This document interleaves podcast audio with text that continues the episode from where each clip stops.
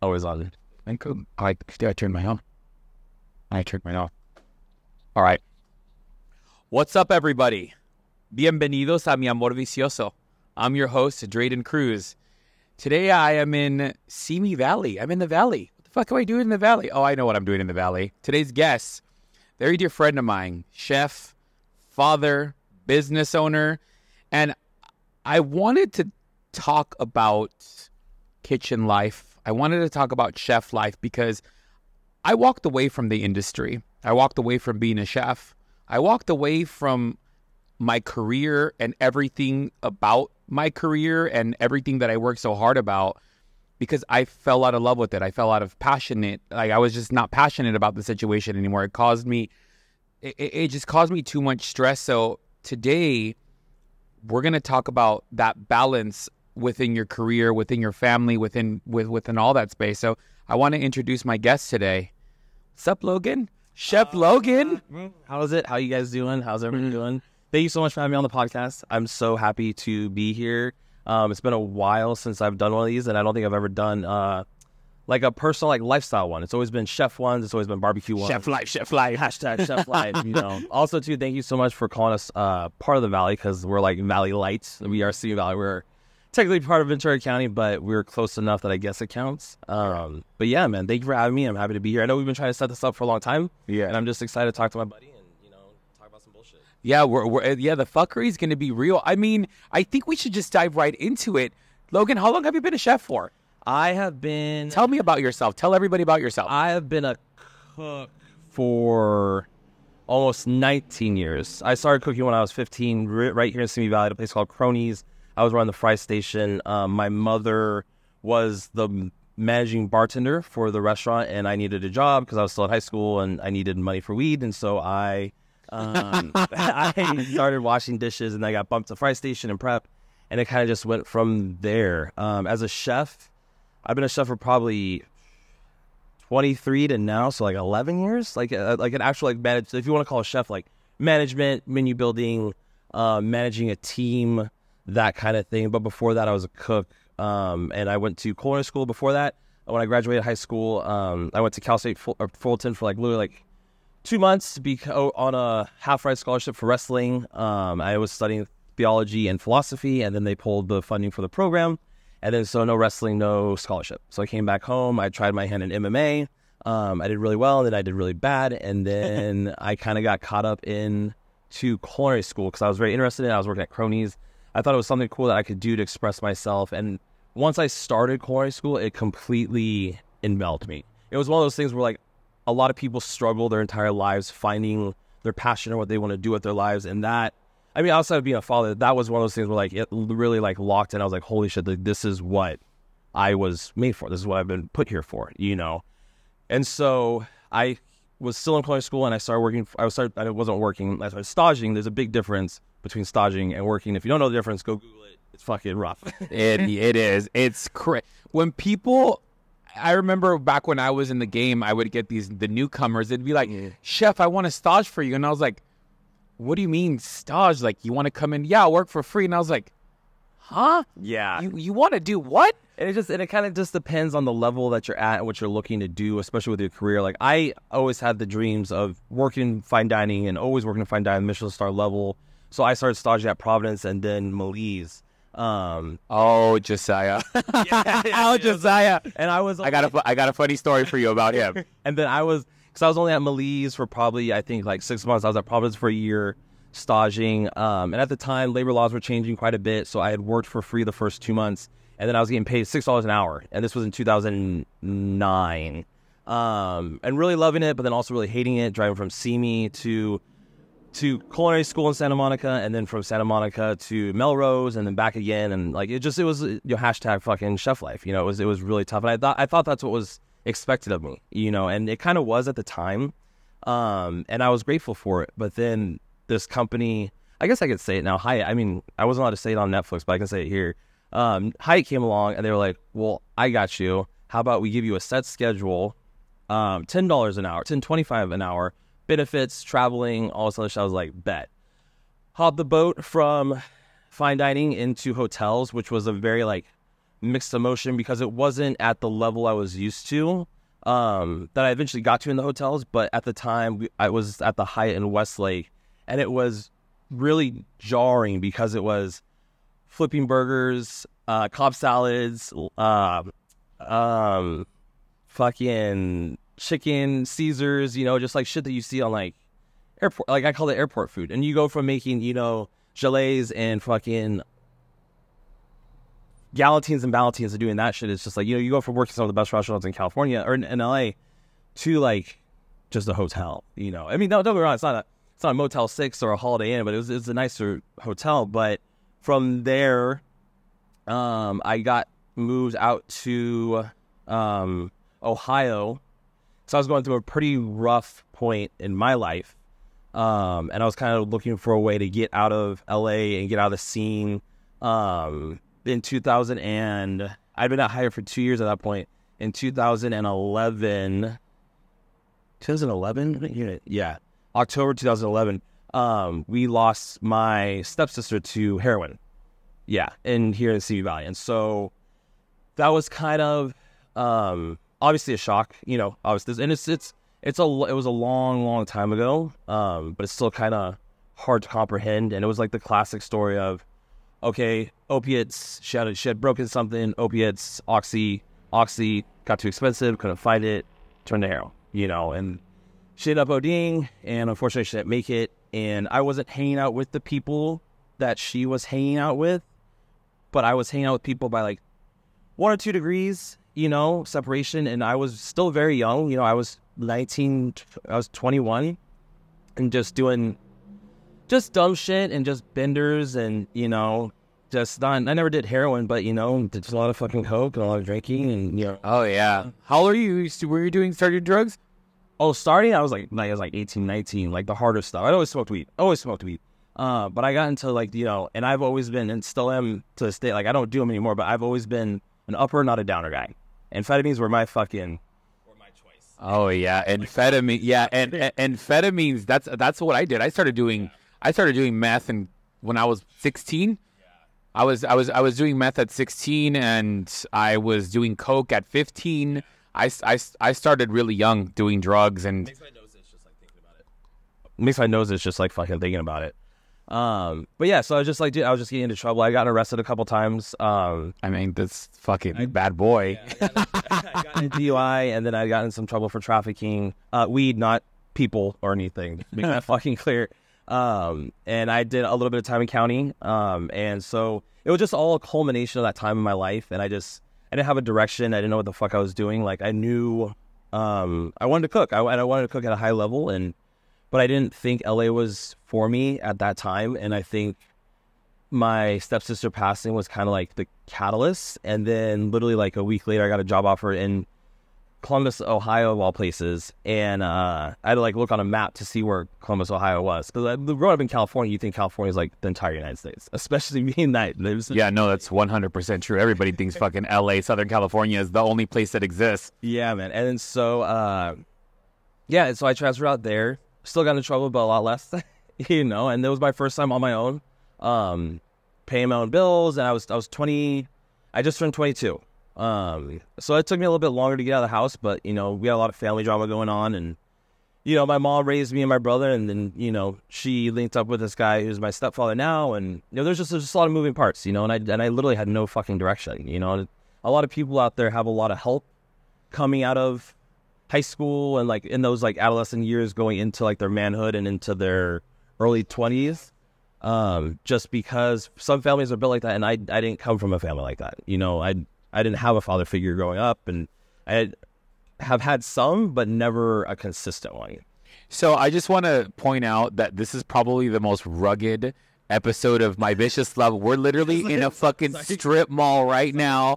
Totally. No, this is great though. I feel like this is total chef life. Like we're in a fucking strip mall right now, outside, like fucking doing what we do because it's loud in the kitchen right now. So I'm like, ah, let's just shoot it outside. But my commissary kitchen that wedges it was wedged in between a prescription drug store a salon a bike shop um a tattoo parlor. tattoo parlor and the liquor store. Yeah, like legitimately, this is like we're raw jogging today in the best way possible. ass in the. Uh, yeah, that- yeah, exactly. But you, what's what's really crazy about what you said is, I feel that the chef industry is compiled by a bunch of misfits, people that didn't fit in, the outcasts, Yeah. fucking people who like to party. I mean, realistically speaking, when you interact with back of the house, when you're dealing with the chefs and the fucking, you know, the the line cooks, everyone's tatted up, comes from. It's always usually aggressive. It's very aggressive. it's a very machismo. It's very fucking uh, grandioso. You know, like Yeah. a lot of like a lot of a lot of big dick energy with a lot of small dicks behind it. Y- uh, yes, very, very, very, very, I was guilty. Very, Very very, very fucking true. It was very. It's always been. That's realistically why I kind of I just couldn't take it anymore. Just it's the, being coming from a, a, my background and having such a like crazy childhood and crazy teenage years and in my twenties and it was always so rock star yeah. Kind of transitioning, you know, because I never worked in a restaurant. I was always private chefing, remember you saying catering. that, yeah, yeah, I never, I never worked in a restaurant. So, and now that I don't think listening to everyone's kind of back of the house stories, I don't think I, I would have ever ever survived. I would have. I You thought I did. fine. you would have nutted up. Yeah, that's just true. I would have nutted up. So now that you're like had have had this career and you've worked in fine dining, you've done the brick and mortar, and you've done you know even you had this you know crazy pandemic come up story. What Yeah. what has been your biggest like what what has been your biggest trials and tribulations like going through this? Um, my biggest like, especially personally, I'm like this is this is me. This isn't the business. This isn't like the place I worked in and stuff. It's always been kind of like finding balance, you know, between your your mental, emotional, work, and family. I mean, people always want to talk about like work life balance, though. But like when you talk about the life part of it, like work is pretty self explanatory. Um, but the life part can get very, very complicated. You know, it's not just like life with your wife, life with your kids, life with, you know, your friends, family. You know, it's also your mental state. It's also your your personality. You know, you, it's where you're at in life. You know, like, are you taking care of yourself? Are you eating right? Are you, you know, are you putting yourself before the business or the company you work for or the kitchen? You know, and I feel a lot of us chefs and a lot of people pre-pandemic struggle with that a lot because it was always expectation of us. You know, we always had the fucking joke like, "What PTO? What's PTO?" You know, when I when I left Hyatt, when I left Hyatt before the pandemic left, I left with almost 290 hours of PTO that I had never used because I thought it was expected of me not to use it. Luckily, they cashed me out on it. and I walked away with like seven grand, but it, it should have been damn near 18 grand with the hours I was worth. You know, so they give you like a like a like a, a supplement for it and everything. But I never used. I never used sick days. I never fucking um. Dude, when Nalani was born, my firstborn in Kentucky, when she was born, I went back a week early, and Anna was fucking pissed, and like, and at the time, Anna and I were in such a fucking rough spot too that it was like hard to even like comprehend having a kid because it was like such a uh oh like such accident that it came out of fucking nowhere. Um, but it's just it's I think the work life balance is such a struggle, especially for people that are passionate and hungry. And it's not like we don't do this because like we like. I mean, some of us like the fucking pain. but- Yeah. but a lot of us don't do this. Yeah, Copy. Yeah, Yeah. Um, but a lot of us do this because you know we're passionate about it. It's not because we hate ourselves or because you know we're masochists. Yeah. Yeah, no, no, keep, keep, keep yeah, yeah, you can turn it down. It's, it was getting pretty, it was getting pretty fucking loud outside. You turn on the music a little bit. Yeah. Well, because in that corner too, like at us. Yeah, for a minute, 'cause we're probably gonna go back outside, but like every time we do a fucking podcast out there, so Yeah, yeah, no, keep, keep, keep it going. I'm, gonna- I'm gonna grab our shit. Um, but yeah, as far as you know, work life balance, it's like kind of the thing where it's like we all understand what work is, but like what does your life balance really mean and what does that chalk up to? Is it, you know, spending time with your kids? Is it spending time for yourself? Is it spending time with your significant other? Um is it taking care of yourself? Those are the things that I really kind of started taking a long, hard look at, especially owning my own business. You know, I take, you know, I work very hard Thursday, Friday, Saturday, Sunday, but then I take very hardcore days off Monday, Tuesday, Wednesday. Um, and I spend time with my kids. I spend time with myself. I play fucking video games. You know, I, you know, I smoke a lot of weed. I take that because that's what helps me get through the Thursday, Friday, Saturday, Sunday. I mean, th- th- that's wild. In, so many people, I, I trip out because you have a full ass life, you have a full ass wife, and full ass kids. You just became a fucking papa again for the third time. yeah. For the third time, uh, you know, five days ago. Yeah. Uh, you haven't slept in Fuck You- it. I've got like 25 hours. 25 hours of sleep. I remember the long nights of being in the kitchen. Yeah. The long nights of pre- preparing for events, preparing for clients. I can't imagine what it would be like to be layered, have that layered with children Yeah. and fucking a wife and a full ass life. Like, I mean, for me, being gay and, you know, maybe just being in a relationship, that was a lot. Yeah. But you have managed to fucking just I'm trying. bulldoze through all of that. How how is that? How has all this affected your like your home life? How do you balance all this with your wife and the kids? Well, I and I will say like this would not be possible, and I'm not even like trying to fucking gas her up right now. Like this would not be possible without Anna, um, who's who's my wife, mother of my children. If no, if people didn't know that, um, but without her, she was a driving force when we first opened. Obviously, we've made adjustments with more kids coming along and like work work life balance for her.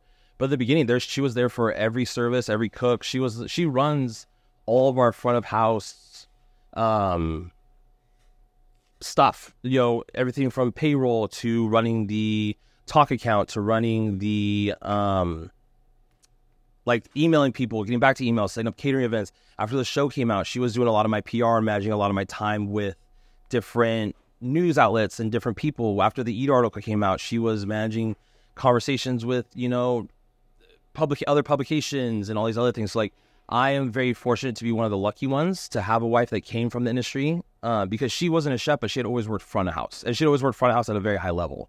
Which one, when we were moving a lot with Hyatt, made it very easy for her to find work because Anna is a very work driven human being, and that's what's kind of been hard lately because she's on such mommy mode because we have a, a, a four our four day five day five day old, a twenty month old, and then a seven year old. You know, and all different Been a personalities. busy boy. Dude. and it's fun, dude. When we we had the same long story for a short story, we had the same um, baby doctor, same gynecologist for Kainoa, the second one, as we did the third one. And after she had Kainoa, I think maybe like nine months had passed, and months had passed or something. And it was like, And we had we had to make another appointment. We roll in, and you fucking looked, and he's just like, "You ever think just like staying off her?" I was like, "Nah, dude." like.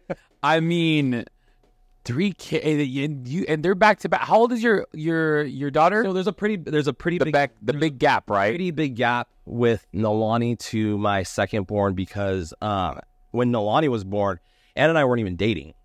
Um, we were exclusively non-exclusive. Oh, you guys were FWB. yeah, you, you impregnated your FWB. Yes, we had we, we had dated um we had dated previously uh, for quite a while too, and we just we ended up going our separate ways. And I've been dating. Tinder was very big then, you know, back in two, is 2015 because my daughter was born in 2016.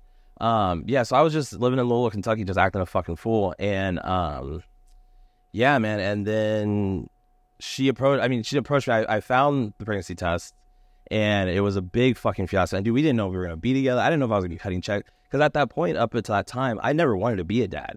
And like I talked to my mom about it now, and like when I was younger, when I was like younger, younger, I was always talking about having a big family because I never had one. You know, my mom raised me. My mom raised me and my brother, and then nothing against my mom, but we kind of had like interchangeable daddies there for a while. You know, like me and my brother have different fathers, and then she remarried to a man where I get the last name Sandoval from, and then they divorced, and then she got with this man. Like, so I've always had like a rotating um, door of like father figures, and um, never really spent any time with my grandparents because my mother's father died in prison, um, and I, I, you know, so I've never really had a father figure in my life, and I think that's what it made it become so important to become. To be a good dad and want to and want to be the father figure that you never had. And and I've had my highs and lows, and you know, there's you know, I've when I've had my low lows, and just like you know, Nat and I are fighting or we're getting into it, I'm just like, you know, like I've never been given the example of what good father is.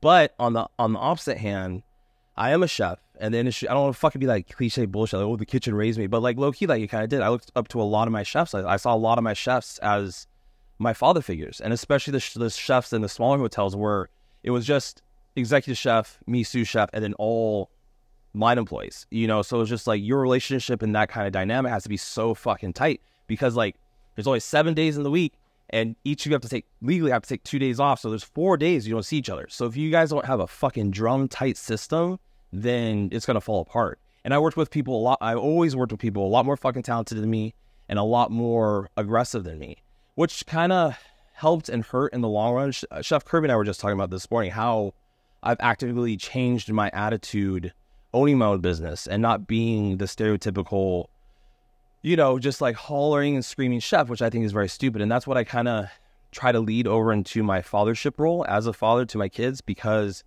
everyone can fly off the handle, right? Everyone can fucking go crazy. Like my mom's done it. You come from a Hispanic family. I'm sure your fucking mother's done it. You know, like, you know, it's tough being a parent. Tough being a fucking single parent, you know? So it's in my mind moving forward and moving forward with Anna as a father was more of a priority than the drugs and the partying and you know the craziness. I was still I was still working myself to that. I was still overly committed to a job that didn't give two fucks about me. Honestly, you know I love Hyatt. Hyatt did great. Don't if fucking someone from corporate's listening right now, like I loved Hyatt. Hyatt did fantastic things for me. We were able to move all around the country and meet all different types of people. I was paid extremely fucking well. You know, when I left the company, I was only an executive sous. I was making six figures, you know, but I was also very hungry for it. You know, I never turned down a a, a, a challenge. I never said no, which also kind of hurt, you know, being being a dad. And that was just for one. So when we started Zuck Barbecue, the fact that I had Anna interlocked in with me, and she was just, I mean, at the end of the day, like I'm not gonna lie, no one will ever be as passionate about this as, as I am. This is this is my thing. This is what I've always wanted as as a man, as a chef, as a human, just as a fucking like, just as a greedy motherfucker, man. Because like I want to be that dude, you know. Well, it's you know it's it's extremely interesting because I, I, I just recently I did an event um in uh, Sherman Oaks, and Oh, yeah. yeah, I, I, yeah, yeah. I, I did an event in Sherman Oaks, and I have a I had a couple chefs working for me. And granted, the event wasn't even that bad, eh, that big. It was like appetizer, charcuterie. It was pretty fucking. It was pretty chill. How many And people you think? It was probably like 150. Okay, so Um, yeah, decent size. Yeah, it was it was a decent size, and you know the chefs now that I contract, I'm just saying like, hey, look, I'll do the prep, I'll do the prep, like. You know, I need you to come in and fucking plate this shit, execute it. I need you to bring your fucking A game. So, my buddy, I, I- brought him on, and I do have the fucking. I, I I need to stop doing this. I need to start trusting the chefs a little bit more and not get on their asses. But they keep telling me they're like, that's that's not that I'm trying to micromanage them, but it's like I'm like, what are you doing over here? Here, let me taste this. Mm-hmm. Like I'm over here, you know, fucking being an executive chef after I said that I wasn't gonna do this, and my boys were they were making deviled eggs. They were making deviled eggs, and I kept on looking down at the fucking eggs, right? And they were gonna start setting them out, and I looked over to my chef, and I was like, "Hey, um, what are you do about these eggs? They're they're a little dirty." And he's like, "What do you mean?" I was like, "Yeah, they're they're fucking dirty, bro. Like, like, what do you mean? What do I mean? yeah, w- what do you mean? Like, we're doing appetizers, and that's that's all you're supposed to do today." Was it tray pass? It was a tree pass, and so I was like, So that you- got to be and tight. yeah, so I was just like, hey, bro, like, are you going to do something about this? So finally, I said, get out of the way. And granted, I was all dressed up in a suit. I was, you know, I was entertaining, and I said, get the fuck out of the way. He's like, what, bro? I was like, get out of the way. Let me show you how to do it. And so he got so mad that I pushed him out. I got both of the chefs out of the kitchen, like, let me show you how I want it done. And they were kind of looking at me and I could tell that their pride and their egos were getting the best of them. And I said, I want the appetizers plate like this. I want the gold like this. I want this like this. and they're like, Are you are you gonna get out of the kitchen? I said, Are you gonna send out these fucking dirty eggs? Like and then we had a powwow afterwards I was gonna have post it. yeah, and, Yeah, and yeah, and then so afterwards, we, we you know the event was over. We went and went. I was like, "Hey, let me talk to you boys for a minute.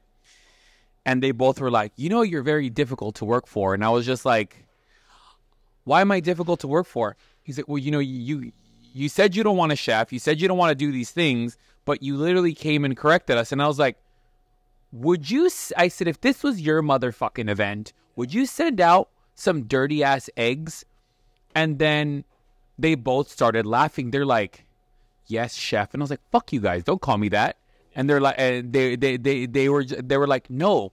They're like, you need to accept the fact that this is always going to be a part of you. This is your lineage. This is who you are. Even if you walked away from it, this is still who you are. And so I that I I remember leaving that day, driving home, and I was like, Yeah, I have a very long think about that. I had yeah because the, the, yo no because it was like even though.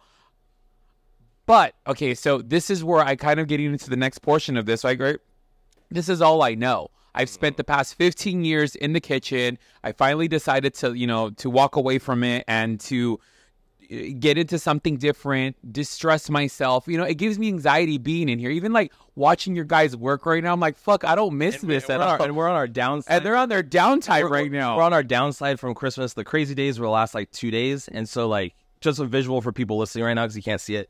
We're slowly packaging everything for our Christmas Eve um thing tomorrow. So everything's already cooked, everything's already prepped, everything's all in containers. But everyone now we're cryovacuuming stuff, we're portioning things. So this is like this is the easy day. Yeah, t- today's our easy day, and I walked And in, and, and Draden has stood, stood up and paced twice now. So we've sat down. I'm the, I have like the biggest FOMO like trauma. Right, as soon as I walk in, I'm like, oh, they look all comfy. I'm c- coming in motherfucking equestrian boots and some leggings, and I'm like, yeah, I don't miss this. But of course, I'm like peeking around, like I'm like doing that, and I mean, it's never gonna leave never- me. It's nah. never gonna leave. And And as you oh go ahead. oh no, you, you were gonna say? And I, and like as you go forward in life, that's what I've kind of learned too. Is just like it's not a bad thing. It's not a bad thing to have standards. It's not a bad thing to have expectations. You know, like I work in a very different realm outside of the private. I, I work in barbecue.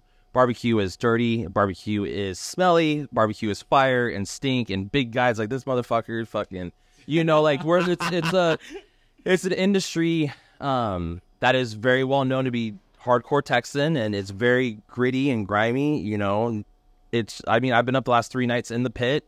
Um, I don't even smell smoke anymore because it's just it's become a constant in my life and you know it is a it's not a, I don't want to call it dirty because that's such a bad fucking comparison especially in kitchens but it is a it's it's it's a lot of meat it's a lot of grease It's man's work. man's man, It's man's work. it's carrying a lot of coals, you know, lighting a lot of fires. But even coming into this realm of the industry, coming from a chef, from the chef realm into the pitmaster, quote unquote, realm, not a lot's changed, you know. And even as a father, not a lot has changed, you know. When it comes to being, because when you boil it down to it, when you look at my, like, you want to talk about like the nuclear family, right? The nucleus family, the nuclear family, what they call it, back in the fucking, you know, the the the 40s, the 50s, and the 60s. You had mom that stayed at home with the kids. You had dad that worked, and you had the kids. You know, and for some strange reason, uh, even though we are in 2023, my family has now like fallen back into that role a little bit. Don't get me wrong, Anna's still a very strong. She's a beast. I've, I've watched her. she was a fucking beast. She was she was helping with services up until she was two weeks out from being due. You know, so and, and, uh, and it was the same thing with Kainoa. She was the because we've had two kids while that barbecue's been open, and both times she's been on the front lines up to like almost nine months pregnant. So you, you can't take that away from because it's also because also fucking in, integrated into her blood too. But the way we see it, the way because we have these three little kids, right?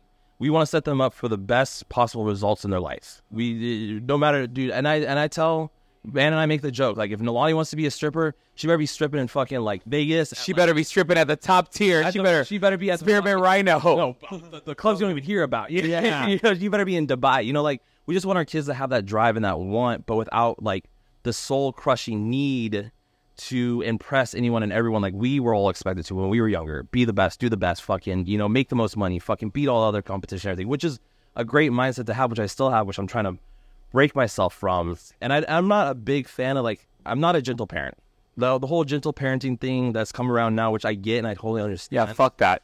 I, I get it, and like things are different now, times are different, but like we are very stern with our kids, you know. And like Nalani, when Nalani, when she's not at school, she's in here in the shop and she's helping. You know, we want to set our kids up with the tools that they need for the future, but without slamming something like religion or or some government structure down their throats. We want them to be able to think with their own minds. Yeah, one. I I I feel like that's extremely important, and you know, within parenting, um, it's so I really haven't disclosed this, but I was gonna adopt this year. I was I was ready to go. Like the city was ready to give me was ready to give me a kid, and I didn't end up getting the kid because I Well, I'll give you a good price. yeah.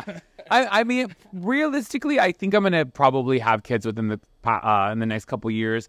Um. I was well in in my last relationship. Um, you, we I was under the impression that we were gonna have kids. Mm. Um, and then at the end of the relationship was like I never wanted kids, and Yeah. I was like, bro, I just spent three years with you, and you fucking lied to me about having children. And so after we broke up, I went through like this really down.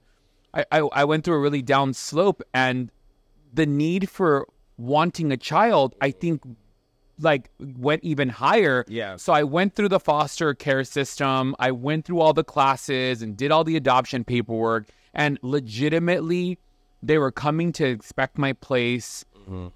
but I have ferrets. And pretty much the city of Los Angeles told me, like, you're going to have to get rid of your ferrets. Yeah. And I said, I will be a single. I'm gonna be single and with no children because I'm not getting rid of my fucking animals. Like, right. and but I sat there and I was like, fuck, like I could give a child the best home. Yeah, absolutely. But they told me they're like, you know, you're never gonna i- i- if you're in a city with your animals and the, you know they're not allowed to have them, then oh, you can go elsewhere and you can adopt in another city. Yeah, yeah. But I mean, I mean, chi- like I didn't, I didn't bear the children. Anna bear the children, but like fatherhood has been an an, an insane experience. Like, and we had Nalani pretty pretty young. I was 25, no- Anna was 26. Um, like I said, it was completely like unexpected. Um, Kainoa was planned, and then um, LJ Logan Jr., um, the one that was just born, we were supposed to start trying like now during Christmas of 2023. So see how that went. And, and yeah, and you completely just that, that that that didn't work out that way. And it, and it didn't, but he came out with 10 fingers, 10 toes, healthy as a fucking, you know, healthy as all hell. He's been sleeping a lot, sucking on the tit a lot, you know. So you said something very interesting before we started podcasting that really got my my brain thinking. Um, I'm a firm believer and that we go through different seasons in our lives and we go through different character arcs in our life. And sometimes things get stagnant. Sometimes we're it's life is this big roller coaster, right? And we're constantly up and down and up and down. And I feel that it's the same way in your career Yeah. right? And when you were saying downstairs, you know, you were riding the wave of the pandemic and Zef Barbecue, and you guys mm-hmm. got all these reviews, and then you had the boom, and then you, it kind of went down a little bit, and then you went on Netflix, Yep. and you were riding the Netflix wave, and now you're kind of down here again. Like Yeah, we're you're- still, we're still on the wave. yeah, yeah, yeah. You know, the, the wave, the wave is crashing though. the, the wave is wave is crashing. crashing, yeah. But do you think that maybe sometimes the wave needs to crash a little bit for a grounding, or do you want to keep going? Do you want to keep like going high, and then what happens if you, you- there's a big crash instead of like letting the little dip happen? I think I would agree with. I've never actually like thought about it that way, but I mean, we want to say crash, but like, dude, you you fucking need breaks, you know, because it was after that Eater article. Like the the Netflix show was great, right? And I got on TV, I got to show my ass. I did really fucking well, and I was able to produce some really cool food and impress a lot of people, um, and make some really cool connections. Um, but the Eater article back in 2021 was absolutely fucking insane. Like when you have one of the best known food writers in California say that you're one of the best new restaurants in California and you're fucking cooking out of a garage, out of a out of a out of eight coolers and a whirlpool refrigerator and a fucking rented smoker. It's it's it, dude, you're on cloud nine, you know. But I would tell you what, and I'll tell everyone out there starting those business and like looking for success and everything. It the first like month was absolutely insane, you know, and it's and not only that because we were such a small we were such a small and are still a small operation the the influx of orders and then people getting pissed because they can't get an order in and then the backlash for being outspoken about blm and being outspoken about trans rights and being outspoken about um, gay rights and like abortion rights and everything like anna and i are very we don't exactly agree with the president but we are very i don't, I don't even know what it is like i was i was only allowed to start voting like in 2019. Yeah. after my felony, I wasn't allowed to vote for ten years. Yeah.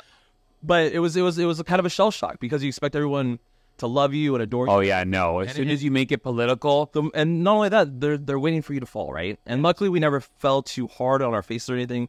We never like I never like burnt a whole cooker of food, or we had our ups and downs. But like you're saying, like you keep going up, up, up, up, and you're you're all the way fucking up in the clouds, and then all of a sudden someone pulls the rug out, and you fall face first. Instead of instead of falling on your hands and knees or falling back on your feet, you're falling on your fucking face. So this year, I willingly sent myself to the gallows. I hmm. willingly allowed myself to fall flat on my motherfucking ass. Yeah. I'm talking about I quit working, I went broke, but I chose to go broke. I and then you moved to San Diego. You kind of took like a hiatus, took a siesta. Yeah, I, yourself. Yeah, I was I was working for a company in San Diego. Um, you know, I was there for about three months, which is the most humble. Granted, I got paid a shit ton of money. yeah. Um, and it was great. Um, it, it really humbled me Mm. because I had never had a regular job, and I was still I still ran my business on the side, like I was running my business, Mm-hmm. and still I was making dual income. But it was very grounding because I was like taking orders from somebody else, and I was like running a team of thirteen people, Yeah. and we were you know producing all these events and doing all these installs and stuff like that, which was great. You know, well, you know that that that Well, that- and then it's kind of like like leading off of that, like it was kind of vice versa for me. I'd worked for someone else my my entire professional career, and not just someone else. I worked for a fucking conglomerate. I worked for a corporation, one of the biggest hotel corps in America. So there was always someone you had to answer to. There was always someone that wanted more out of you, or needed something else out of you, or expected a higher level of success without giving you the tools that you need. There was always that expectation, right? And I was always the first one to fucking jump at it. But now I am the one that sets the expectation. I'm the one that sets the standards. But that's also why we've gotten three 100% health scores in the past, you know, two years. That's also why, you know, I run a fucking 17% food cost. That's also why my, my employees are treated well. You know, you set the standard for not only yourself, but then your team as well. And Hyatt gave me those tools, but like, Hyatt had a fucking endless bank account, man. And when I would when I was traveling around the country and helping open up sushi restaurants, and I was helping helping open up Pan Asian restaurants, dude, the checkbook. I would send them a um, uh, like an order sheet for equipment that we would need. Dude, stamp, stamp. There was times where I would send in equipment orders for eight hundred thousand dollars, equipment orders for two hundred thousand dollars for these brand spanking new, like sushi restaurants, Pan Asian restaurants, full build outs. And I'm just talking about, I'm just talking about what I need in the kitchen. I'm not talking about the dining room and the glass and all the other nitpicky shit that goes into it. And now I'm I'm buying a certain type of salt because it's 95 cents cheaper than than the other, another type. Well, yeah, because it, it's it's different being mom and pop and dealing with Yeah. corporate stuff, you know. Um, which wh- what I really loved about going corporate for a little bit, and I, and I think that it's the so low key re- like lack of responsibility. yeah. no, no, no. It's true. It's true.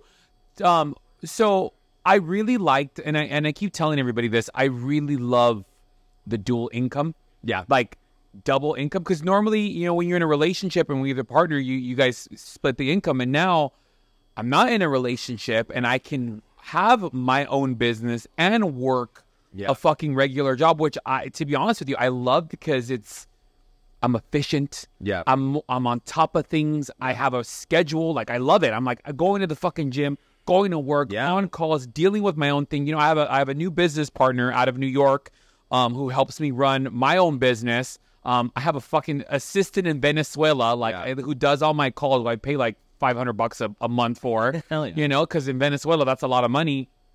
And so I have like a team now. Yeah. I have a team now and I'm just like, okay, like it gives me more free time to to to work and to be creative and to want to excel. And that's where I'm at. Right now it's a very interesting point of my life because so I'm actually I leave tomorrow like I was I'm, so I'm going on vacation tomorrow. I'm going to Georgia, I'm going to Florida and uh the Carolinas. Um, but I'm going to go look at properties. I'm going to look at houses, mostly in Georgia. I I'm, I'm going to buy my first property in Georgia, but then I'm ending in Florida because um, my girlfriend of mine wants to open up some businesses in Tampa, and I'm just like, wait a minute.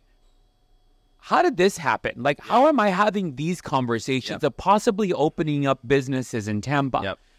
When did this come about and and i'm starting to see that when, like I said, when we're talking about the roller coaster, right? When we're like, oh, we think we're not at the height of our career or we think that we're taking a slump, sometimes those slumps are so important. They're not even slumps. They're just like a fucking, you're, this is like a downtime or a low point. I guess it's, you got to change the verbiage, right? If you change the fucking verbiage, everything changes. So on my downtime, Yeah. right? And my downtime that I chose to have, mm-hmm. right? So that changes the fucking dynamic when I'm changing my verbiage right now. My downtime that I chose to have to mm-hmm. work on myself, I open myself up to possibilities mm-hmm. and the statue of limitations that I did not know existed for myself to do something different and walk down a different path. Yeah. And it's crazy because the businesses that I might open in Tampa, they're fucking restaurants, you know? And I'm just like, I'm not going to be in the fucking Can't kitchen. get away with it, Yeah, I motherfucker. can't get away with it. I'm like, you know, because people are, but I'm just like, hey, if I'm not working, I'm not, if I'm not fucking making food, right? Yeah. I'm good at business. I'm good at running a business. I'm good at the logistics and the marketing and stuff like that. Why can't I put aside my own personal feelings to, towards the situation and look at it from a business aspect, right? Because who knows? Maybe right now, like your your wave with this barbecue aspect of your life, it's a wave, and something bigger might come come along, or something might change. And right now, you're still in your barbecue season. Yeah. And it might be fucking 5, 10, 10, 20, 10 30 more more. Yeah, Yeah, you, you still might do it. Or this might be like, okay, I think I'm done here. Yeah. How do you think, like, how do you, how do you feel like that would affect you if you ever were to kind of step away from barbecue and do something different?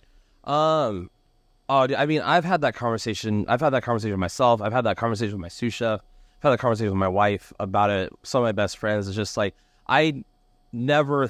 I. Uh, I don't want to make myself sound like an asshole, but like Do it. barbecue's not my passion. Barbecue's not my passion. That's why. But you're good at it. but I'm good at it. I'm very, I'm very good at it. Um, to the point where I've, I'm on, I've been on national TV and I have all these accolades. Like I never got that shit for sushi. I never got that shit for Pan Asian. I never got that for being the hardest working motherfucker at Hyatt. You know, I got all these accolades because of barbecue. Of barbecue. you know, and I've been talking with some business friends and some business partners about moving forward and what we want to do and stuff. And it's like immediately they're like, well, I mean, if you open up a restaurant, what do you want to do? I'm like, oh, I want to go back to course food. Like I want, I want to go back to courses. I want to go back to, you know, maybe not fine dining, but like a more casual fine dining. I want to make, I want to make composed dishes. Right now, we're selling meat by the pound. We're selling, you know, curry bowls. We're selling sandwiches and stuff. Like I miss not even like tweezers, but I miss making a composed plate. I miss plating. I miss garnishing. I miss you know that kind of shit that's like so indoctrinated into you when you're so much younger. And we've had we've had times to do that. We've done beer pairing dinners. We've done um, employees only. Big shout out to Tom Soppet. Uh, we've done we've had those chances, but it comes very very far in between because guess what? The the fucking we do a lot of cool shit. The the curry doesn't pay my bills. The um Curry, what's another cool what's another cool dish we've done lately? That we really hyped on. Uh huh. But didn't sell well. We did were great. Like the the stabas we, we Oh yeah, like dude, we did went on like fuck. Thank you, chef. Uh, we went on our we got on our fucking high horse and we like we did an event. We got our asses completely kicked, uh, but it was at like a brewery and we did scallop tostadas and like duck tacos and like lamb neck um uh taquitos and they're all plated really nice and everything and like and no one bought them. they didn't come for fucking Yeah, they, they didn't come for fucking ceviche. They came for brisket. You know, that's, that's like that's the hard part. because that's because that's your audience right now. Yes, one hundred percent, and that's what I've created into. And because we are good at it, and because we're efficient at it, you know, and because we hit at such a perfect time, you know, because in all the other places I lived across the country, we could have never done this in Chicago. We could have never done this in Louisville or Columbus or Monterey. I mean, there's a lot of t- people are just like, you should move to Texas. Like, I'm like, dude, we would get swallowed in Texas. Like, Yeah, you're you're a fucking dime a dozen there. I'm a fucking white Asian coming out of LA that wears fucking fucking tie dye. Like I, they'll fucking kill me, you know. And then and so like we have our moments where we do do cooler stuff. Like we we do incorporate lamb shanks and crab and scallops and you know we make fried fried chicken sandwiches like or but but to the to the point that they're almost like fucking fine dining you know so it's just like it's finding a balance of like what you you do what you have to do to do what you want to do you know and it just goes in hand in hand with the old saying that like you have to sacrifice perfection for success you know and and just like you know hearing you talk about like the deviled eggs and everything and like there are times where you do have to step back and you do have to give yourself some mental clarity. Like this week has been pretty this week is one of our busiest weeks of the year and this is this week I- i've spent less time in the kitchen because of my kid. And guess what? Kirby picked up the slack fucking aiden picked up the slack fucking adam picked up the slack because just because I You trusted your team. for once in my fucking life, because usually you can ask them, like, usually I'm breathing down their fucking necks, you you know, but that is what has gotten me here, so I don't know any different. You got to let go. And You know, how many, you know how many fucking people have told me that in the You past gotta- three years of just you got to let it go, and I'm still struggling to do that every day. Well, as long as you bite the elephant a little bit at a time, you take one little snibbles of it Yeah. and you're still chipping away at it. How do you eat an elephant? Yeah, one fucking bite at a time, you know? And so I can kind of give you like my structure of, of how I kind of just started getting into new elements and getting into new aspects of, of my career and how I'm still, even though I'm fucking retired, I'm still in the fucking kitchen. Like, Yeah. I'm retired, but I'm like, at this point, I'm a fucking 75 year old man that said he retired, Yeah. but he's still at the fucking donut shop making donuts Yeah. behind everybody's back, you know? Well, and you and in the industry too, and I know you haven't worked for a lot of like, not that you didn't work for anything structured, but like you haven't worked for like the big hotels or or you know like the big restaurants and stuff, and that's all I've ever done. So you always meet that that Sysco rep or that produce rep. Like I was a chef for 15 years, and I said fuck it, and and like I'm still talking to chefs, and those are the people that I value a lot. Especially for my business, because like if I have a Sysco rep that used to be a chef, then they fucking understand if I have a, a fishmonger or a, a, protein guy, you know, shout out Rocker Brothers, they have a lot of good staff there. But a lot of them are ex chefs. Those are the people I want to talk to. Those people, when I say a Pismo or a fucking 4x5, they're going to know what the fuck I'm talking about. You know, Matt from fucking, you know, from law school is not. Yeah, no, it's no, it's true. It's true. L- like this year, so I'm actually this will be the last year that I'm doing catering. Like I'm pretty much You want to go to, into like more event stuff. I've seen your shit. It's yeah, gorgeous. It's- yeah. I'm I'm I'm more into events, but I hate to say it, but I still make a shit ton of money in catering. No matter what, no matter if I hand it out uh, over to another chef, hand white label, whatever, I'm still doing fucking catering. But the problem is that because you get used to the money, you can never really walk away from it. And so I talked to my business partner this year and I said, hey, 2023, it was 50 50. So it was 50% catering, 50% events. I said, hey, we're going to be running at 75 25. So 75% events, 25% catering. Yeah. And he's like, Are you sure you want to do that? And I was like, Well, why are you asking me if I'm sure? If I'm telling you, like, I wasn't asking you, you. can't, you can't see my face, but I just smiled very, very. yeah, I, yeah, I was just like, I wasn't asking. I was telling you that this mm-hmm. is what we're doing. He's like, but you're gonna lose. I said, I didn't ask you. yeah, I'm yeah. fucking telling you, shut the fuck up, bro. dude. Because if I continue doing that and I don't know how to get that 25% more of events, right? I have to figure out now that I'm going to walk away from fucking catering. Yeah. I have Which to is figure great out money. Which is which is great money. Now I have to figure out how to get that in event dollars. Yeah. So I have to boost up our event sales by 25% to cover the catering. And at that point in 2025, I'm going to be fully out of the kitchen Yeah. as I'm fucking sitting here going to go make some restaurant deals.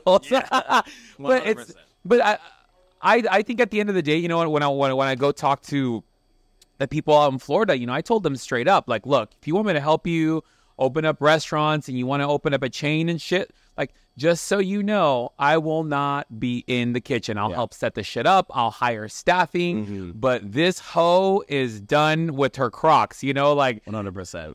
and oh yeah, and it's just you have to if you're gonna if you want to make a leap in your career in your life, like if you decide, you know, I don't want to do barbecue anymore, but the barbecue money is good. How the fuck are you ever gonna elevate yourself to be the person that you're supposed to be if you're settling on something you're not passionate about? In that way, I mean, honest, honestly, I know, mic drop. No, no, I know, but a good mic job because I feel that that circles really hardcore back to like the rest of our conversation where you're putting just like you're talking about like going to Florida and like you know talking to these people in Venezuela everything. You're what you're doing is you know my my age old credo is like and I'd actually listen to it more. But you need to put aces in the places, right? So I have Kirby who is ready to take over. I mean, he's not very, he's not, he's not in the cooker as much as he should be. But as far as here, as far as the restaurant, it he can run it. You know, we have staff now that will follow him, that knows what like the expectation, just like talking about expectation. You know, leading people in your team, and maybe we, you know, maybe is that barbecue becomes, and we open up a restaurant in the next couple years, and we open up another one and a couple more, and then now Chef Kirby is now Zef Barbecue. Yeah, he's F Barbecue. He's the He's chef. Barbecue. one of my um really was a judge and was a hero that is now a mentor and a really good friend, Kevin Bludso, who owns Bludso Barbecue here in LA. He has just opened up his second spot in Santa Monica. Um, who was also the judge on Barbecue Showdown, who was very harsh on me, but saved my ass a lot of times because I really feel like he got what I was trying to do and how I was trying to express myself through food and barbecue. Um, I did an event with him in Texas and Rashid from the first season back in September, and I had some extremely good conversations, business conversations with Kevin about how he's running how he's done. He doesn't go to those restaurants no more. He just gets a fucking check every month, man. But his name's still slapped on it. He's still in the Caribbean promoting fucking Bludso's. If that becomes my life, or if that becomes like a part of it, or we leave Zef Barbecue and we open up one here, we open one in Chicago. uh, Say it's just all the places I've ever lived in, right? And it's, it's a cross country thing, but you get the people like Kirby, or you get like the people like your business partner. You get people that you trust, that you care about, and that like are not as passionate or caring as you, but will fucking walk through fire for you. Yeah. There are people out there. There's a lot of not what's the what's the term? There's I don't want to use alpha because that's such a fucking bro term, but there's a lot of like main characters out there, but there's also a lot of people who just like, dude, they're just down with supporting people who have a fucking clear clear passion, clear vision. Um, they get paid well, they get taken care of well, you know. And that's the big thing that I learned from Hyatt was like how you approach people and how you treat people. Well, That kind of went off on a tangent. no, no, no. It's it's no, it's it's great. Well, it's like me. I gave up thirty percent of my business, but with giving up thirty percent of my business, I have been able to do so much more on the battlefield, on the planes. Like I have so much more bandwidth. I don't have to deal with the client. I don't have to deal with the invoicing. I just tell me where the fuck to go. Tell me what hmm. I'm doing. Yep. I'll, you know, if I need to, to, to, you know, do the networking, I'll do it. You seal the deals. Here you go. Yeah. And I, because I've, I've been mentored, I've, you know, I've been getting the high, high level mentorship. I see things differently. I walk differently now, and I understand it's just like we limit ourselves and we constrict ourselves to what we think is best for us and we're capable of. But if you break down that barrier and you break down those fucking walls and bulldoze yourself into a different light, Yeah. it changes the fucking game. And it's like, what is the problem with taking a risk? Granted, your stakes are higher because you're a dad and you know you have a wife and you have the kids and stuff like yeah, that. But, but are they though? Because your your shit is now international. You know, like it, it's I I don't ever want to. I hate comparing people's like businesses because yeah, like I got kids, I got a wife, I got four mouths. Fucking Christ, four mouths to feed plus mine now, plus technically my employees. But like, we're all working hard, man. We're all fucking trying to like, dude. We're all just trying to have a good time and fucking make it home to our loved ones. Yeah. just have a fucking bite to eat in our mouths. You know, and like it is getting harder and harder every fucking day. And as business owners and like I was so comfortable at Hyatt. I was so comfortable, but I thought I was pushing myself. You you feel me? I thought because I was going through to all these extra lengths and doing all this extra crazy shit for Hyatt, and we were traveling. We dude, we lived in four different states. We lived in five different places. I worked at all these different restaurants. I opened up all these different restaurants, and I thought I was really fucking pushing the bar of like what my career could be. And then fucking dude, boom, pandemic, literally like rug. I've been working for the, company for eleven years. I was fucking, I was fucking soldiered in. I thought I was gonna be safe, you know, and just sure as shit, like I lost my job the following week after the fucking line employees lost their job, and then I almost spiraled because of the fact that like, just like us talking about you still being so passionate about the deviled eggs of all things. yeah. I lost my job, and I literally had to, and it, was a big moment for me too because I lost my job, and I stood there, and I'm like, what, like what, who am, and like Nalani had already been born, and like, and I were doing great, but like without work, who the, f- who the fuck am I? If I don't have my job, if I don't have these responsibilities I've been told that I've had to do, need to do, should do for the past eleven years, when it boils down, who like who the who, who the fuck is Logan Sandoval? And I didn't have an answer for that. I, I didn't without work. I didn't, and that was a fucking scary realization, man. That was fucking terrifying. That my life had depended so much on my ability to produce for other people and other things. Given a lot of satisfaction with serving people, being really good at it, making really good food, being passionate about the food, but like if you take that all away, if, if tomorrow all of a sudden they put out a, a line of a billion robots that just cook for everybody, and all of us chefs lost our fucking jobs, we were no longer needed, what would half of us do? Fucking go back to fucking dealing drugs, go back to running the streets, go back to I can't go into fucking finance. I can't go into fucking can't be a, a look at me like I can't fucking do that. You know, I, I'm men- I mentally am not wired to sit at a desk for eight hours a day. I'm not mentally to sit on a computer eight hours a day. You know, and that was my biggest struggle when I started getting to those those chef tournant and executive sous chef positions when doing payroll, and I realized that like, dude, if this and when it finally did happen, I was I was cooking out of my daddy's garage a week and a half later with a fucking rented cooker. You know, so it's just like, but now it's for myself. Now it's for my kids. Now it's for my people. But it is a and, and I know your demographic and I know the people you talk to and stuff like. So if there are people out there listening to this right now, take a second and kind of think about if you took away your profession, if you took away your job, like what would you? And a lot of a lot of people are better off than a lot of us. A lot of these Gen Zers and a lot of these like younger kids are just like it's just a fucking job, you know. Yeah. And I, and, I, and like I have mixed feelings about it because like I wish I had that attitude working for. I, I wish I would have used PTO. I wish I would have told him to fuck off when my kid was born. You know, but oh, we need you. You need like You didn't know how to say no. No. You didn't know your limitations. You didn't know how to have boundaries. I I had no. A lot of people don't know how to have fucking boundaries. I didn't have boundaries. And now my I like legitimately now I wake up in the morning with the fucking line as soon as I get out of fucking What kind bed. of line? Huh? What kind of line? Okay. no, not even not those anymore. I haven't done I haven't done I haven't done a line. Well, okay. I haven't done a line of like anything bad. Like, occasionally I'll do a little ketamine. Do a little ketamine. It's for therapy though. Right? It's therapy. It's therapy. It's therapy as I'm at a rave or something. But out of breath. that's like that's the literally the only. Dr- I won't smoke weed. Oh, I, I smoked so much weed. See, I, I but it's well, uh, you know what though? I feel like chef life, drinking, substance, all that stuff has just been. It's a crucial part. You can't have one without the other. I feel like that's the that's the one thing that always makes me so sad about watching my you know my peers in the kitchen. It's mm. just you work hard, you play hard, Yeah. you party hard, and it's back to fucking work. And if you can't keep up, you got to go take your blast in the back to fucking Yeah. keep it going. Well, and I and I remember those benders too of just those like long weeks of just like working in and out. But I really do think having and I'm gonna sound super soft right now, but like having a family and having kids has specifically having a daughter first has extremely mellowed me out. Has definitely, you know, calmed me down a lot because like I don't when we finish here, like yeah, I want to hang out with the cooks. Like we have post shift, you know, like we, we'll have a couple beers and stuff. We'll hang out. But it's like dude, I got I gotta go change diapers. I, I gotta go change a diaper. I gotta go feed my kids. I gotta go get Kaido a wash. I gotta go re- read Nalani a book. We gotta do homework now. You're like I gotta, I got shit to do. I got father things to do. And none of that shit on paper is for me, but it really is for me. Does that make sense? Yeah. It's not. It's for my. It's for my daughter. It's for my son. It's for my new son. You know. It's for their future. But like, they're.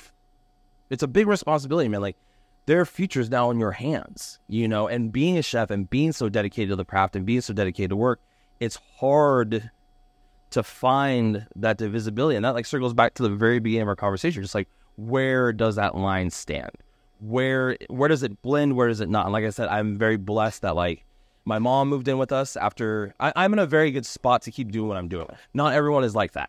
You, you know what I mean? Not everyone has those options. And if you have a kid, it those and dude, like I said, when and Anna got pregnant, when I got Anna pregnant, Came and she and she came to me and I was just like, "You're fucking, you're ruining my career," because I I didn't have anything. el I had no uh, nothing else on my mind at that time. It was just like my only concern. It's not like you're ruining my life. You're not, you know, I don't want kids. Like I, I'm gonna be no, like you're fucking putting a, a cap on what I can do chef wise, and it drove me fucking insane. You know, but You resented her for it. For a while, yeah. But dude, but she also did a really good job. She buckled down, and that, and we moved from fucking Kentucky to, or we moved from Louisville to Monterey, from Monterey to San Diego, San Diego to Chicago, Chicago back to Monterey, and then Monterey pandemic, and moved back down here. So she has been the ride or die, and now it's getting to the point where it's just like, okay, we have three kids. You know, we're doing this uh, barbecue thing, and that's why it's just like, dude, like this week, like Kirby, you got this. Uh, like I'm out. And guess what? Nothing fucking bad happened. The other day, I had to leave like two hours early. Kurt, I, I gotta go. Okay, I gotta chef. Guess what? All the prep still got fucking done. I get, I and, and like these guys will will back me up on this too. I, I am I move a lot of weight here. Um, I am the like the driving force because that's who I am as a chef. But given enough time and enough hands, and, and that's also why we started prep on Tuesday this week instead of Thursday because I knew this fucking baby was coming and we we timed it correctly, you know. But like, I left Kirby in charge. I went home early yesterday too.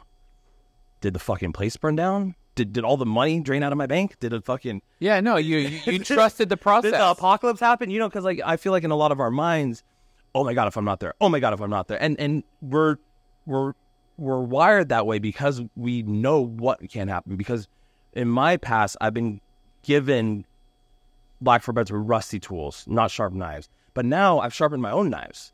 Now I've beaten off the rust off my own tools. You know, I made those tools. I honed those fucking tools. So let the tools work. Not to not to call my staff fucking yeah, no, one one hundred percent. and, and items, but I I trip out on trying to put in like a chef mentality, kind of like you know, like how you got to look at it from a business standpoint, and like cut the the emotion out of it, and cut the and like Kirby's one of my best friends. You know, I have a really good relationship with all my staff, but at one point, it's got to come, you know, that division. You know, and we've never had a problem with that. You know, it's just and it's setting those expectations as a friend and as a boss to that. They get paid well, they get taken care of well, and they work hard for me. That's that's the only fucking interact. That's the only exchange that you need. it's crazy. I, I I listen to the to the concept of the ride or die, and it's extremely important when you're in a relationship, when you're in a career, to be with someone who is willing to go on the journey with you, and you go on the journey with them. Some of us are have the alpha, and mm-hmm. you know, and i in my last relationship, I was the the alpha in the mm-hmm. relationship, and I remember when things were kind of going south in our relationship, and I was like, look. I need one more year in LA. Cause it was like, I'm fucking sick of moving. I'm Yeah. sick of moving around. I don't want to move around for you. What about me? What about me? What about me? And I remember this was a very pinnacle point, and I was just like, I need one more year in LA. Give me one more year. I need to close out my before I can move Yeah, anywhere else. I need to close out my chapters here. There's Mm-hmm. unfinished business. I'm not gonna dip to fucking dip Yeah. with shit unsolved. That's the dumbest thing ever. Of course, we end like we ended our relationship. He dipped, but it was always we were always set to go to the south, right? Yeah. We were always set to go to the south, and we were that we were gonna have like our southern life. And he ended up moving to ain't bad. Yeah, he ended up moving to Birmingham, Alabama, and that's where he kind of set his heart on. He's like, we can start in Birmingham. We can start in Birmingham. And I think about it now. Alabama's kind of Alabama. Bro, let me fucking tell you something. I think about if I would have stayed in that relationship and I'd be one year right now and I'd be living in Birmingham, motherfucking Alabama. Like, bruh, We went we went and visited my um my father in law last uh in May for his birthday. My wife's my sister in law brought her two kids down and her husband. We all we all fucking piled into an Airbnb. It was a great time.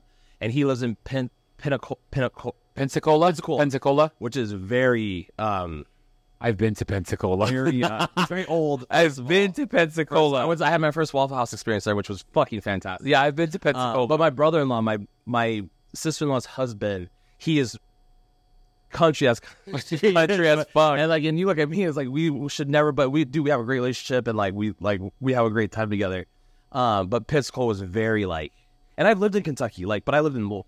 I lived in Ohio, but I lived in Columbus, Yeah. Ohio. You know? Yeah. I lived in Illinois, but I lived in Chicago. Like I live, I live in the hubs. I, I don't know what that country shit's about. Well, yeah. Well, there, there's a thing. It's like for me right now, it's like I personally, I'll never go to like Alabama just because my ex is there. Like we would probably blow that. If I Yeah. ever Yeah. were to go there, Boundaries. It would. That's boundaries. Boundaries. That's my boundary. Pretty much. That's my boundary for myself. It's like I can go anywhere in around the United States except for Alabama. That's like the one fucking place. So I was like, you know what?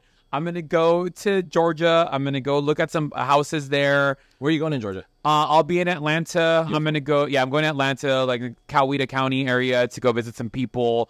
Um, and then I'm going to Savannah. I'm going to Savannah. I'm going to Charleston. Love it. Um, Are you going to Northern Cal- uh, Carolina at all? I might go for a booty call. There's Where do there's you live at? uh no my uh, Asheville Okay, Ash- if you, Asheville- Raleigh, if you can go to Raleigh, Raleigh. It's gorgeous there, man. I have, and let me know. I have a lot of friends there. Yeah, yeah. I, I'm just like I said. I'm in. I, I land. I land in Atlanta tomorrow.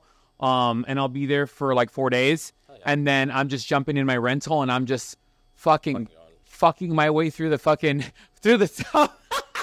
As I'm fucking, I got four balls and chains. Four balls and chains, and I'm like go, going to go hopefully get some balls and chains. Good for you, man. Good for you, man. And then I got I That's um good.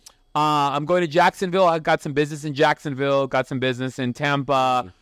Uh I will be podcasting while I'm out too, so there'll be some good guests and it's just been like I feel like right now and like we're we're gonna we're we're we're going over a little bit of time. I feel like everything's just come full circle.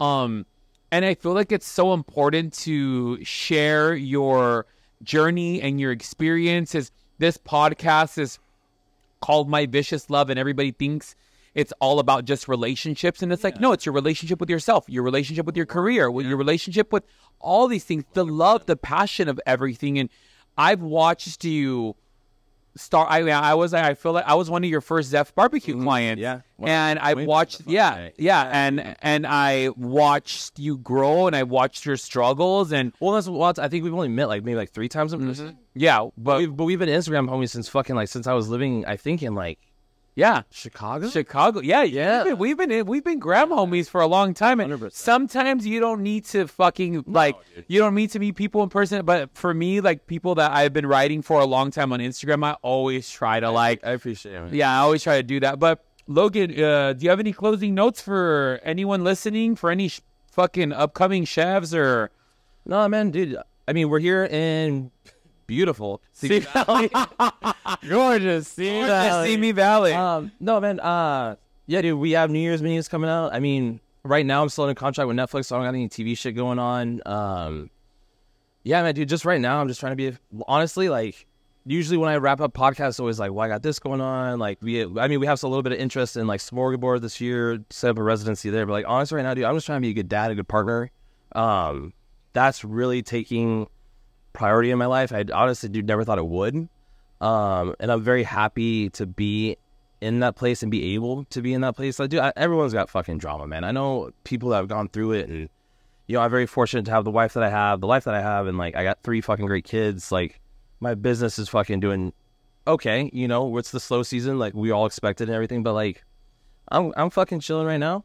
yeah. I'm fucking chilling right now. No, that's that's good. That's good. Well, let everybody know how they can uh, follow you or where where you're at on TikTok, Instagram, Twitter. I'm, well, I'm struggling on the ticks of talks. And the TikTok. I've never had to. Oh no, it's, it's X now. It's X, Twitter. Yeah, X. Uh, it's X got fucking. Elon. Maybe a whole nother podcast episode. Yeah. Um, but yeah, you can find me at, at my business um, and look at all the food porn and look at all the cool shit that we're doing. All our updates go through there. It's zef zef dot bbq barbecue um, on Instagram. That's where we do mostly all of our business. And if you want to follow my personal page and keep up on just on like my bullshit and my life and like I try to make funny reels and stuff. It's Zef Daddy. Z E F dot Daddy. You call me by my first name um, on Instagram. So find me there. Yeah, we got a lot of cool shit, and we're just trying to fucking make it work, man. Uh, well, thank you so much for coming on. I yeah, yeah, it's so No, it's much. coming. Dude, yeah, I know. stuff like we've been six trying. We've been fighting for the six months. Well, like, dude, I looked at the prep sheet yesterday. I was like, fucking bet. Let's just fucking. Nah, let's just fucking do it. Let's just do it. Let's just do it. Yeah, guys. So happy New Year and Happy holidays. Happy holidays. Whatever you celebrate, or if you don't celebrate, Yeah, if you don't celebrate, me Instagram Draden Cruz at Draden Cruz, TikTok at Draden Cruz, and check you guys in the new year. Bye. later.